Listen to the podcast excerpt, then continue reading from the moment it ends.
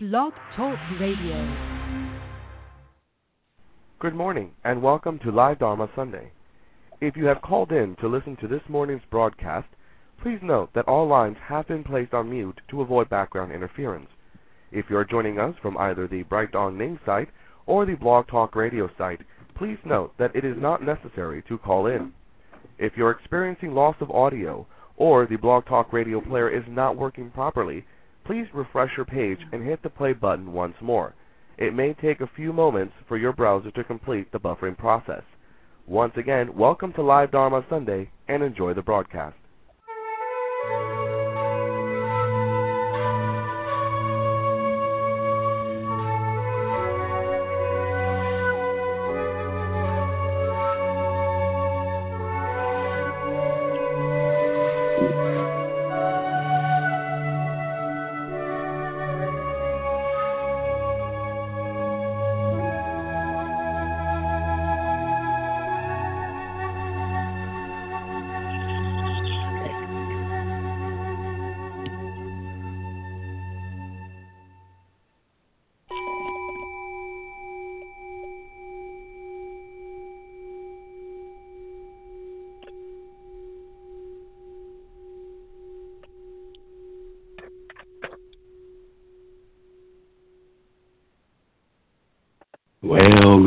Morning and welcome everyone to Live Dharma Sunday for March 4th, 2018.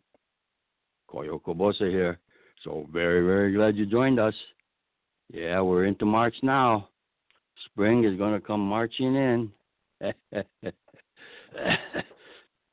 and of course, depending upon where you live in the country, it comes in at like a sheep or like a lamb or like a lion, I guess. And I know those of you in in uh, where there's still snow on the ground and everything. When spring comes, it's really a very welcome change in the seasons. Uh, those of you who might know our property, you know, we're on six acres, wooded property.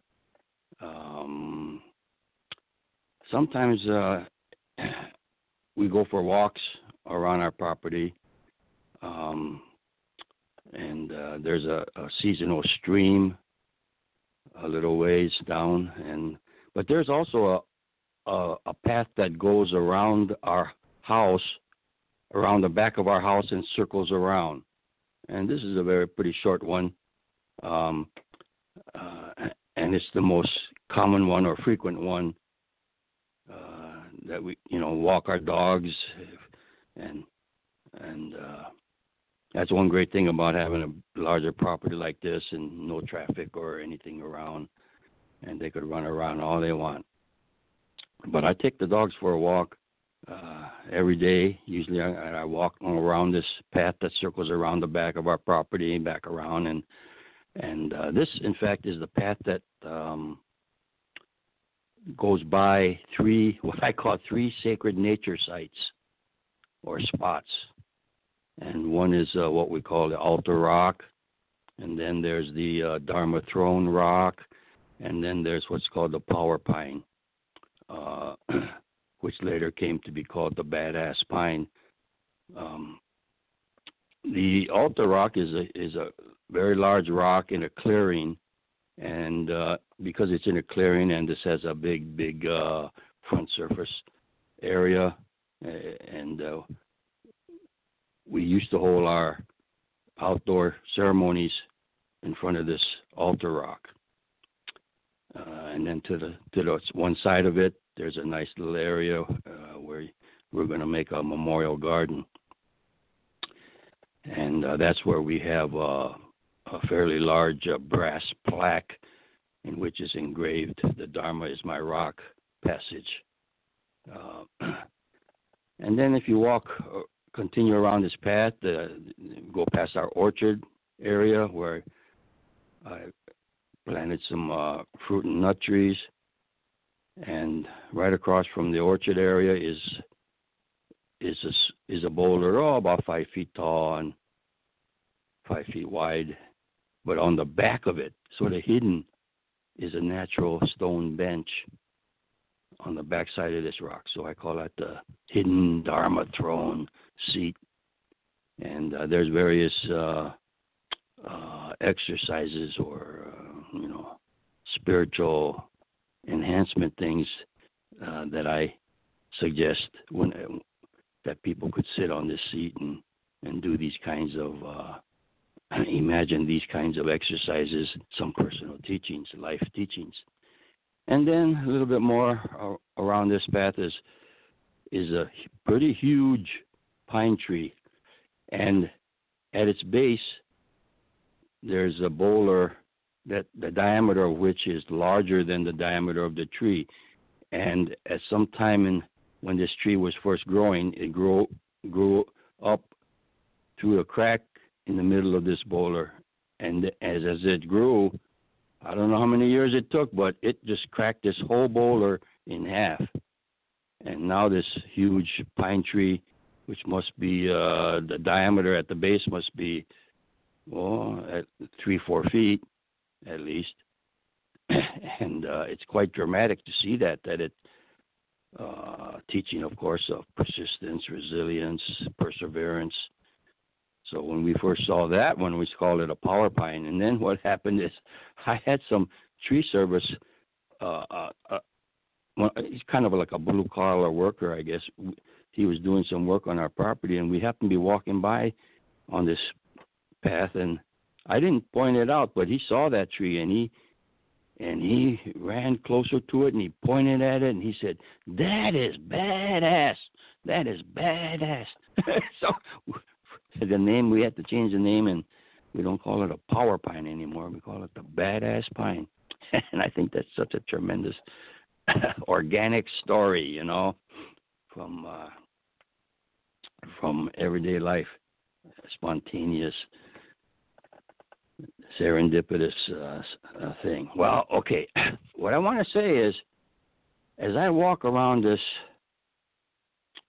path, that, uh, just about every day, I make it a point to really say, "Hey, I'm walking in nature. Look around." Um, and like Yogi Berra might say, you could you could observe observe a lot if you look around and just look at the trees you know sometimes we see trees all the time if we go for a walk in a park or or you know or on the street median um, median strips you see a lot of trees you know they're trees and you just sort of gaze at them as in passing and the word, the abstract word tree, the label, the noun, you know, might you might think of it. But do you really look at any particular individual tree? I, I, if you do, then you know why Joyce Kilmer, I believe that's her name, a poet that said, you know, only God can make a tree, something like that. You know, it is a divine you know. And of course, nature is God. Uh, a tree is a miracle thing, and they're all different, you know. They all are unique. Curved lines, how trees, everything in nature. There's no, you know, straight lines and 90 degree angles, uh, things like that. You know, machine like man made, you know, whatever. Uh, like a man made garden or something. No, in nature, we they say you say wild, but it just means natural. Wild is good, you know, organic. Okay, and uh, the way that the tree limbs, uh, how so gracefully go up to the sky, and and you know, so especially the trees. Um, but of course, there's the birds, there's the sky, there's the the ground, and all kind of things are on the ground. Okay, whether it's just a tiny, ins- quote insignificant unquote wildflower, okay, which you should stop and really look at. And of course, there's the common saying, "Stop and smell the roses." well, stop and smell a little old wildflower that you do that's sort of insignificantly growing on the side of the road. Okay. Um, it's really tremendous, and I, I I learned so much as I walk by my uh, orchard. Particularly, you see the shape of these trees, which uh, lost all their leaves in the winter. And uh, so, right now, what I'm what I'm noticing when I look is I see the buds. To look at a bud, whoa, that is powerful, impressive. You see a fat bud, you know, when the warmer spring weather's coming, they're, they're getting ready to blossom out. And which ones come first? I got plums, I got cherries, I got pomegranate, I got peach, I got, uh, you know, uh, figs. Uh, which, well, of course, plums blossom first. And in Japanese culture, uh, they have a, a sort of a well-known saying that "sho chikubai," which means, uh, well, plum represents courage because it takes a lot of courage to blossom when it's not when it's still very early spring and it's still cold outside. Um,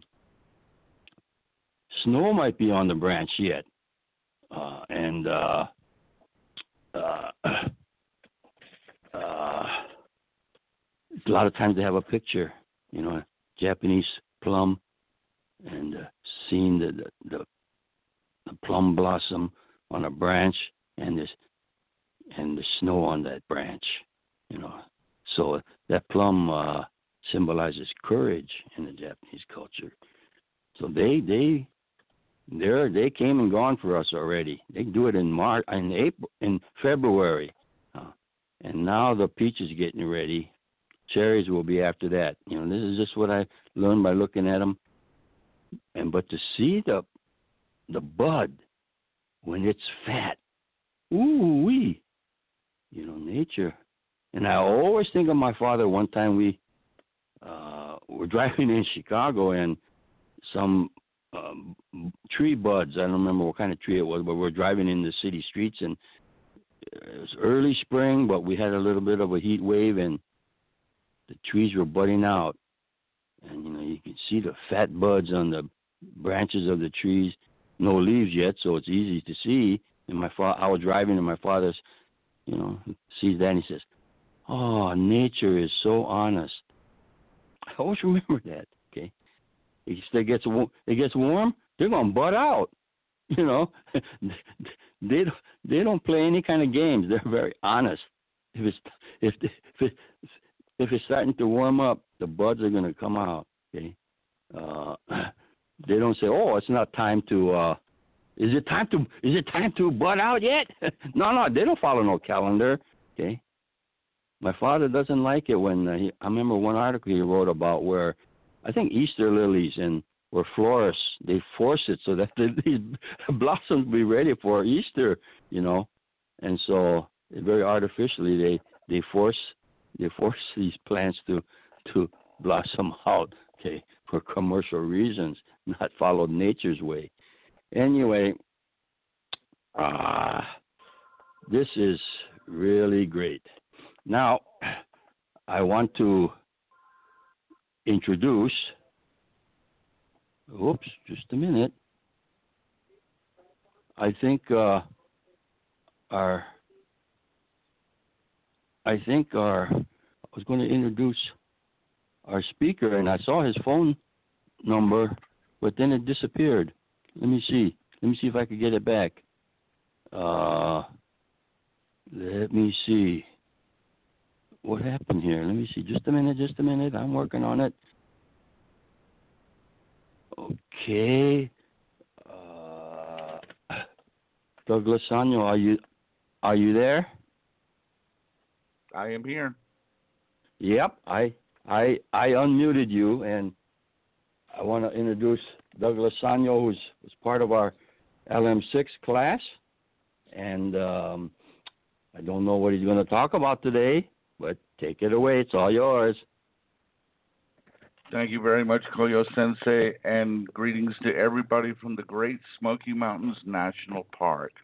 It's kind of appropriate that Koyo Sensei was talking about trees because I've been surrounded by them for the past three days. And springtime in the South is rather different than in most other parts of the country. In fact, uh, the pear trees here are now blossoming because it has gotten a lot warmer since uh, in retrospect to other places in the country. But here in the in the Smoky Mountains National Park, a lot of the trees are budding. Some a little bit slower than others, but the oak, the elm trees, the birch trees, uh, which is one of the most southern places for birch trees in the U.S., uh, are amazingly everything is coming to life. Lots of birds, all the time, starting at about 4:30 in the morning. One of the things that I have noticed here is that there's an experiment being done by the United States Forest Service of where they are putting large nets. They're octagonal, and they are landing them by helicopter on top of the trees in certain areas in the national forest. And scientists are going there to study the tops of the foliage the very tops of the trees. Uh, they're doing similar studies like this in the in the Amazonian rainforest, but this is the first time they've done it here in the U.S. And it's fascinating to to watch them land this plat this mesh platform, this netting platform on top of the trees. And I even talked to one of the forest rangers and said, "Please, can I go up there because I I really would love to see the the view and see what's at the top of the tree? Because all all through growing up, I always looked at you know the trunk, and you get to see the roots, and you get to see the tree as a whole from a distance, but you never get to go up close and personal um, to the tops of the trees. And I was an anxious tree climber back in my day, but age and age and and time and thinner branches prevent me from getting up that high. And it was it, it's just an amazing thing to awaken to spring and to awaken to new potentials, new ideas, new growth throughout all aspects of life. And as I'm sitting here I've got I've got my hand perched up against an oak that has probably been here for about 200 years. And then around around the the edge of the the edge of the foliage, the edge of its branches are smaller oaks, maybe three, four, five, six years old. There's maybe one here that's probably 15 years old, and it's it's it's that whole picture of renewal. You know, from from uh, from the mighty uh, oak does the chestnut fall? Or something of that nature. Or it's the acorn fall? And the acorn doesn't fall from the tree is, is exactly right because it's all around in a circle around this this huge, huge oak tree. The birch trees. Um, I love taking birch, and I'll and I'll take a little small piece of it off, and thank the tree for the gift. And it makes some of the best fire starter when you're out camping or if you need it in an emergency. There's a lot of things that trees provide, not only oxygen to breathe and fire starter and when the limbs when the limbs fall we have firewood for our campfires, but they provide so much more. And for me they provide a sense of oneness, a sense of belonging, not only to the forest around me, but to great nature in whole. Because as as the Dharma says, we're all interdependent. We're all intertwined. Man, plant, everything, animal, insect, we're all a part of it. And this tree that I'm that I'm leaning upon has a lot of life in it. There's birds in it. There's insects starting to crawl out from its winter out, out from their winter shelters. and bringing back all this renewed life. And it's a it's a wonderful thing to behold. And I encourage everyone to go out and be with the tree, be with the trees, sit up against it. Take your take your ojuzu out. Say the number. Say the nembutsu. Close your eyes. Feel everything around you. Take deep breaths because that tree is taking deep breaths for each one of us. And just be enveloped in the oneness of all things. And from this small spot in North Carolina, I want to thank you very much for giving me the opportunity to share this with you. So, Koyo Sensei, thank you very much. Thank you much to everyone. Go well and be well. Thank you very much. Very nice. You know, the spring theme, uh, everybody, uh, when, when spring, uh, you know, nature, whether it's, uh, you see some farm animals, they have their, their offspring, you know, newborn in the springtime.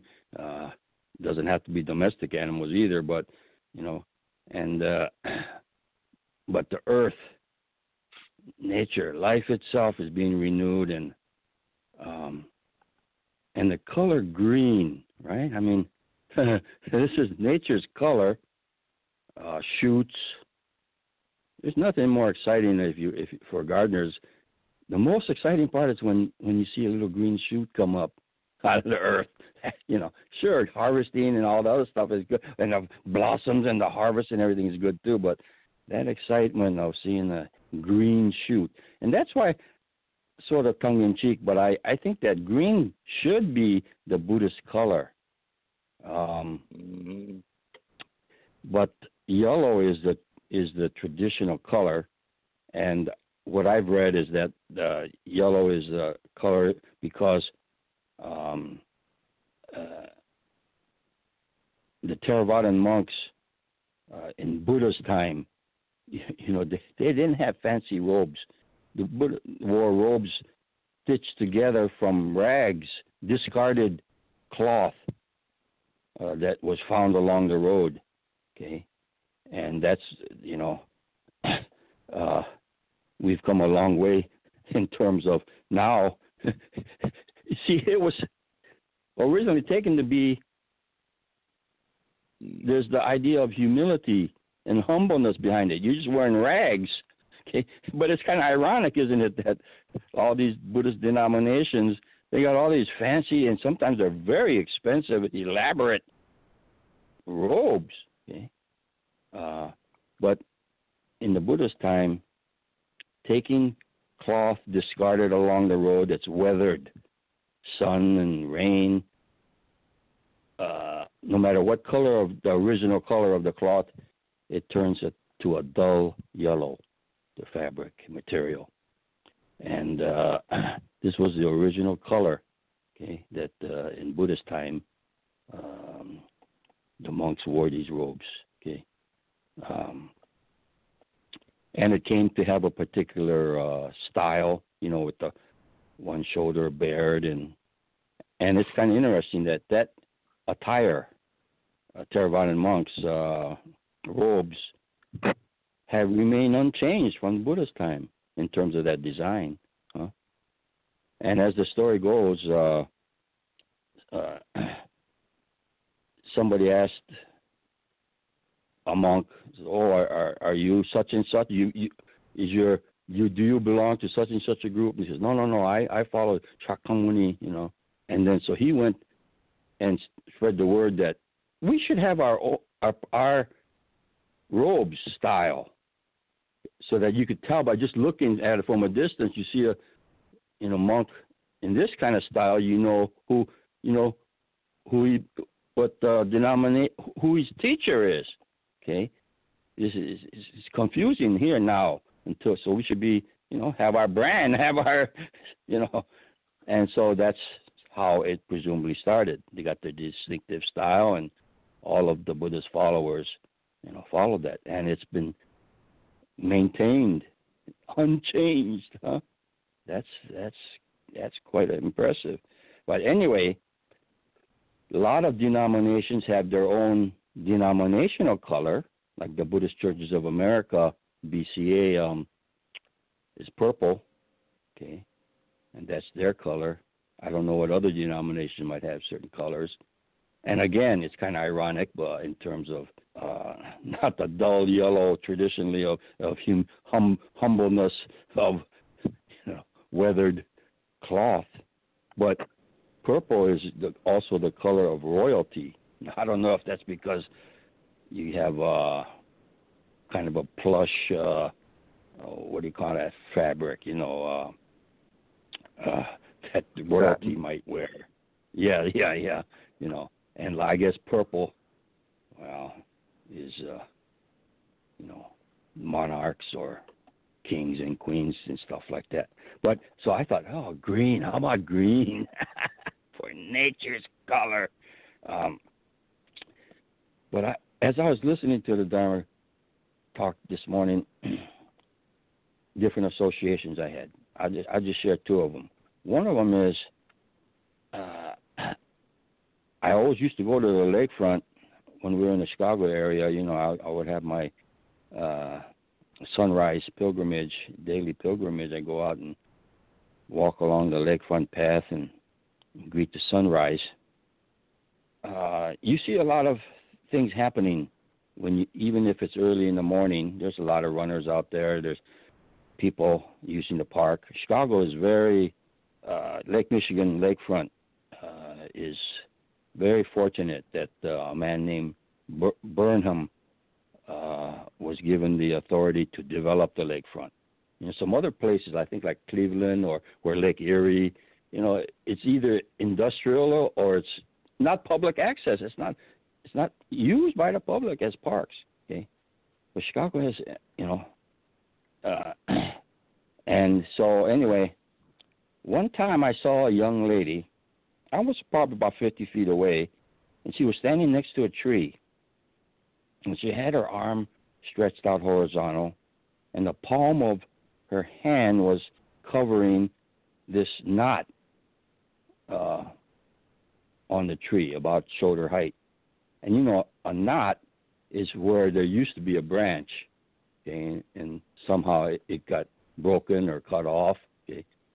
Probably cut off because you know, uh, if it's a lateral horizontal branch, and if it's growing in, into a path, path, pathway or something, so that's why the Park Service and Department of Parks, you know, they got to keep your hiking path clear. And this was a, and so and uh, I happened to mention this at at a Dharma meeting later that day, small meeting we had with Heartland Sangha. I said, I was wondering what that woman was doing. You know, she was just standing there, long time, okay, with her palm of her hand over this knot. And then one of the young women in our group said, "Oh, of course, I know, I know what she was doing she had uh, she had a mastectomy, and she just said it so matter of fact like that. I said, "Oh."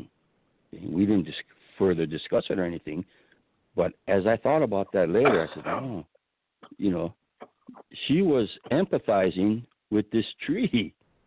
You know, they got his branch cut off, and uh, you know, I don't know, I don't know if it's um, uh, that's the true thing or not. Um, it's true facts, but uh, and I don't know whether that young lady in our group.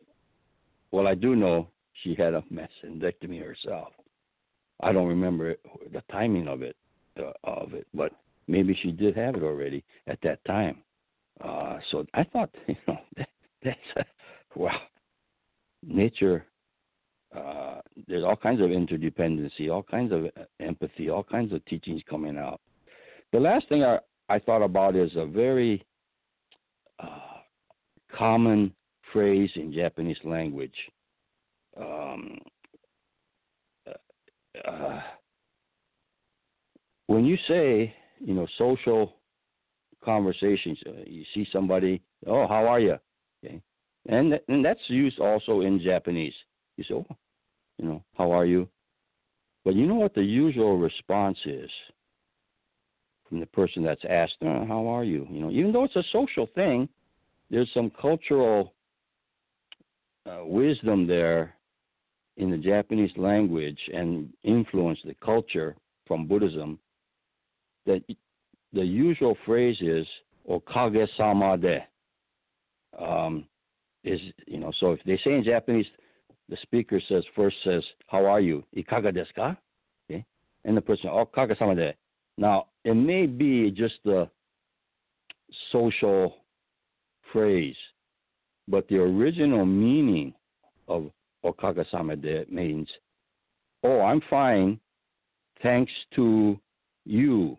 Thanks for, and the literal meaning of oh, Okage de is thanks to your shade. It's like I I am the beneficiary of being protected and under the you know the shade of this big tree, sort of like a big oak tree, and it, it all kind of animals take shelter, you know, or make nests or whatever under a tree. Okay, that tree provides, you know, protection from the elements. Okay? And travelers, if it's raining or, or, or if it's really hot, travelers, oh, they're welcome to pause under a shade tree. Huh? So that's the culture of, uh, you know, so how are you? He say, oh, I'm, I'm fine, thanks to you. They're always thinking about this, the relationship and what you have received from others. You know, if you ask a Japanese speaker, maybe they don't see feel those teachings so much, okay, but it is a teaching uh, uh, into the language which comes from the culture, influenced by, well, has to be Buddhism, okay, or maybe even further back than that.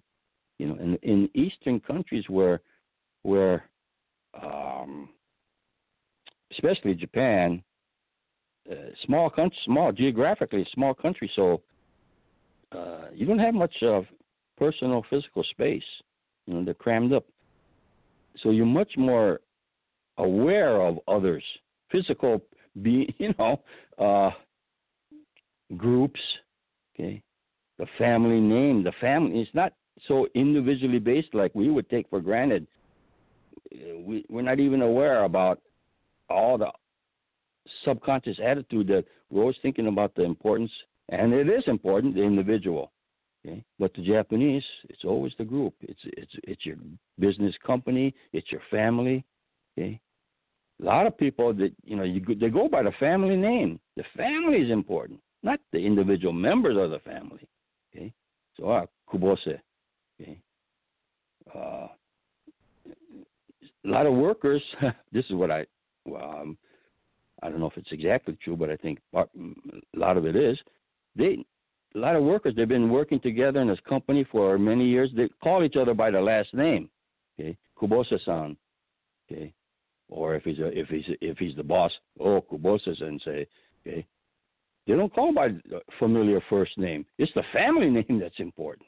And in fact, they don't even know the first name of the the given name of these workers where they've been working for 10, 20 years together. It's no family name. Okay, you ask them, well, oh, you know, uh, Westerners come and they want to be familiar and friendly, so they'll say, you know, well, what's your first name? Well, I don't know his first name. Okay, uh, so anyway, uh, that kind of awareness of relationships, uh, uh, whether it's uh, whatever the group unit is, and the unit might be all of humanity, you know, other people. Uh, thanks to other people, I'm able to, to live. Thanks to all the other things in terms of interdependency of my physical body, be, you know, my being alive, okay, and of course this is the, you know, food and uh, environment, everything. And uh, this should be so ingrained that, you know, when you're on your terminal on your deathbed, you know, you see you see these uh, old first generation pioneer people. You know, they, they they don't consider themselves religious, but you know, minister comes to to visit, make a hospital visit, and you know, uh, well, man, how you doing, man? Say, oh, Kagasamade. Okay, very deep kind of a thing. That uh, so well, I've been, you know, thanks to you, thanks to nature, thanks to everybody that ever touched my life. Okay, I'm okay.